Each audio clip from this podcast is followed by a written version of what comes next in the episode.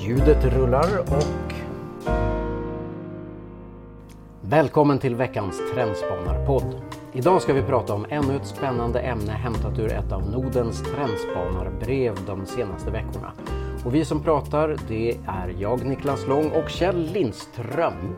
Tack för det, tack för det, tack för det. Ja, och eh, vi har ett, eh, ännu ett spännande, vi har bara spännande ämnen som vi pratar om. Men det här är riktigt intressant. Med många, många kopplingar till or olika organisationer och till samhällsfrågor. Ökade kostnader för inhyrd personal i vården. Det här är Läkartidningen som, som har kommit med en rapport. Landstingens och regionernas totala kostnad för hyrpersonal ökade under årets första kvartal jämfört med samma period förra året. Det visar siffror som Sveriges kommuner och landsting, SKL, har tagit fram. Det här är ju jätteintressant. Ja men det är ju det. Som, som jag måste spontant säga att jag trodde väl inte att de kunde öka mer. nu var det lite taskigt. Nu var det lite taskigt. Nej, men Kanske här, lite taskigt. Men det här är ju, men... du som är präst, är ja, intresserad sånt där. Det här är ju en religiös fråga och den religionen, okay. Religionen kallas ju för outsourcing och insourcing och den okay. religion som dök upp på 1980-talet när man började diskutera tjänstesamhällets konsekvenser på för organisation och då var det någon begåvad person som kom på det att man kanske inte behöver anställa alla människor som man behöver för att verksamheten ska gå runt. Mm. Utan vi kan köpa in dem istället. Och så uppstår det en helt nytt sätt att se på organisation. Och i det här nya sättet att se på organisation så var det egentligen management var det centrala. Och sen de som skulle jobba där kunde man hyra ut. Och någon föreläsare mm. sa att det räcker med en telefon och en VD. That's it. Okay. Man, det var liksom den stora drömmen att organisationer Alla skulle dö. utom VD är oumbärliga. är umbärliga. Är det är bara VD ja, lite, som är oumbärlig. Lite så. Så, att det här, okay. så det här kommer som en stor våg på 1980-talet och 90-talet att man mm. börjar outsourca och insourca. Och när man har gjort studier på det här så visar det sig ungefär så här att för att kunna köpa in tjänster så måste man vara ganska duktig på hur den egna processen faktiskt ser ut. Alltså man måste ha kärnkompetens, kärnprofessioner med riktig Ja, och man måste insikt veta, i... ja, precis. Man måste ja. veta vad som händer i den egna verksamheten ja. innan man kan köpa in någon som hjälper en med ja. det. Och då visar eh, studier av det här att det fanns ganska stora luckor här. Man, man hyrde ut och köpte in utan att riktigt veta vad man hyrde ut och köpte in. Nej. Så, okay. så, så det här grundidén att man ska faktiskt slippa anställa väldigt massa folk utan istället köpa in och, eller hyra in folk eh, för att det ska bli mycket effektivare visar sig att det, det, kräver lite mer hantverk. Alltså kostnaden ökar för att göra det, för mm. att göra det rätt. Att... Men, men de här studierna som du pratar om, mm. det, det, då tänker jag spontant att det är studier som man har gjort på på vinstdrivande företag som har jobbat på det här sättet för att se hur hanterar de det. Ja, jag minns faktiskt inte. Jag, jag vet, vet, faktiskt inte riktigt vart man gjorde det. Men, men det finns ju något eh, i det här att eh, på 500 meters håll så verkar ju många idéer väldigt briljanta. Men när det möter den komplexa verkligheten så är det inte alldeles lätt alltid. Jag tror att precis det här med insourcing och outsourcing har varit den typen utav, utav verksamhet. Att det är inte är så himla lätt att göra det här pricksäkert. Utan... Och det, är här du menar att det religiösa kommer in? Att det religiösa på något sätt, definitionen av religion blir att, att eh, i möte med verkligheten blunda för, för teoriernas... jag, jag, jag, tänkte mer att, att det spelar inte så mycket roll egentligen hur mycket fakta man skulle lägga fram mot att det här egentligen kanske driver fram en massa alternativa kostnader. Det, det finns en tro på att det här är bättre. Ja. That's it. Det är lite faktaresistensvarning på hela den här okay. businessen. Mm. Tycker jag. Mm. Eh, och, eh, och då ser man där ökade kostnader för inhyrd personal i vården. Vad, vad, kan, man, vad kan man tänka kring det? Ja, jag, jag kan ju tänka att, eh, jag menar, om, om vi nu tar, tar en titt på vården rent specifikt så, så är det ju, jag menar, stafettläkare har vi haft ganska länge.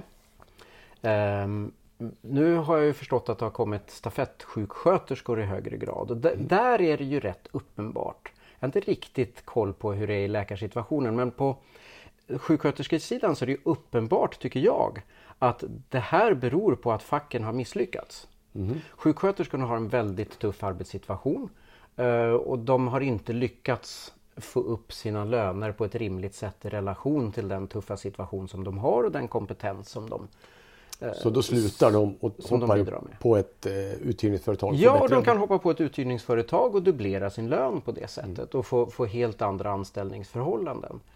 Uh, och, och, det är ju klart att det är frestande. Så att, uh... ja, men, och, det, och det tycker jag leder in på en sak som man kanske inte har diskuterat så oerhört mycket och det är ju det här spänningen mellan olika personalgrupper på grund av att man hyr in folk som gör samma saker men har mycket bättre betalt.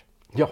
Alltså, ja, hur surt ska inte det vara? Ja, och, och utifrån ett ledarskapsperspektiv så blir det ju lite speciellt. Mm. Alltså, eh, att, att utifrån någon sorts distanserat organisationsperspektiv så är det ju genialiskt att man hyr in folk kors och tvärs men det skapar ju en hel del nya situationer för den som ska leda en verksamhet som, som består mm. av massa olika typer mm. av inhyrda.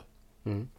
Uh, och sen har vi ju ett dilemma också som kommer med det här som, som jag skulle kunna tänka mig har, har varit med och drivit det. det. det. är ju att man på det här sättet så uh, får man ju också, så går man ju uh, runt anställningstryggheten. Mm, ja, ja, men det tror jag. Skulle säkert kunna vara en bidragande orsak i vissa lägen. Om det är det som har gjort att kostnaderna har rasat iväg i vården, det törs jag inte uttala mig om. Det låter mm. väl otroligt. Jag får Men... känslan av att ibland är det en kontofråga. Att man ska minska kontot på anställda och så kan man öka andra konton hur mycket som helst. Därför att då kan man peka på att kostnaden för anställda har blivit mindre. Ja. Men sen, sen är det ju problemet också att vård måste ju levereras mm. av alla kommuner, alla landsting över hela landet. Mm. Även dit folk med de här höga utbildningarna som, som läkarutbildning då till exempel inte alls har lust att flytta med sin familj. Mm. Ja, eh, de försöker ju adressera det här i Norge har jag förstått genom att man får, om man flyttar långsiktigt eh, ut till glesbygd Mm. Eh, så kan man få sitt studielån avskrivet okay. under, den, under de första, vad det nu är, 10 mm. 15 åren som man bor där så skrivs det av efterhand. Mm.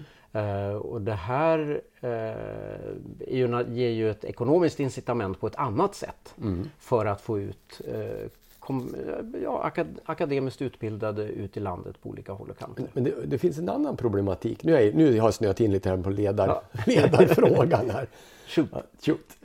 och det är ju det att Ända sedan 80-talet så har man ju diskuterat det här med, med organisationskultur. Alltså hur viktigt det är med att man får en, en, en bra kultur kultur, mm. alltså bra mm. mm. Eh, anda i organisationen. Eh, det man inte har diskuterat så mycket det är att ibland kan det vara samma från samma håll kan man höra vikten av en stark, stark sammanhållen organisationskultur och höga nivåer av flexibilitet. Mm. Det är bara det att flexibilitet innebär att folk kommer och går på ett helt annat sätt. Så, så i Harvard Business Review här för, för någon vecka sedan så hade man ju en diskussion om att organisationskulturbegreppet var på väg att dö. På grund av att vi har så otroligt mycket system där vi har kopplat med, med folk som kommer in och ut och levererar någonting. Så det går att göra massor med saker men det går inte att bygga en gemensam organisationskultur. Nej, men jag vill minnas att vi poddade lite grann omkring ja, det här. Ja, men gjorde vi det? Ja, men jag vill, påminna, jag vill påminna om det. möjligt att våra lyssnare minns det bättre än vad vi gör. Ja. Men, men, en sak som jag minns det var ju det att, att man då får lov att hantera kanske flera olika ja, kulturer istället för att hantera en kultur. Och det är ju klart att det, det, här måste ju väldigt många så, som är ledare på olika sätt ute i, i vården eh, redan ha känt på i eh, åratal. Ja. Det är svårigheten att, att försöka få de här olika typerna av personalgrupper med så olika villkor att fungera optimalt bra tillsammans. Ja, för jag tänker mig att en, en fördel med att man har en kultur det är att det minskar kostnaderna på det sättet att folk drar åt samma håll och sådär. Och den kostnaden, saker, ja, och det kanske man inte riktigt har räknat med i det här in och uthyrningsreligiösa resonemanget. Så du tänker att de kostnader som man ser här, att de, de stiger, det är bara toppen på isberget. Det finns en massa andra tanke? kostnader som gömmer sig där under. Ja, ja, människan är människa. Ja. Människan är människa, absolut.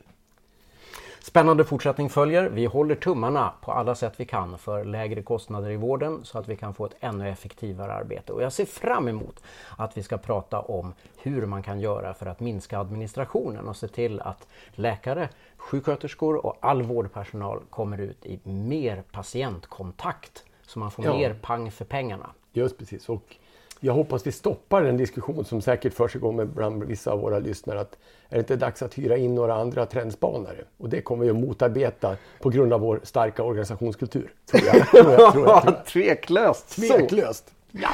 Tycker du som vi att det är intressant med omvärldsförändringar, trendspaningar och framtidsfrågor? Vi vill påminna om att det är gratis att prenumerera på Nodens trendspaningsbrev som kommer varje fredag till morgonfikat. Du kan också anmäla dig till Facebookgruppen Nordens trendspanarnätverk. Där diskuterar vi nya trender hela tiden. Välkommen! Mm, tack för det. Hej Hej hej!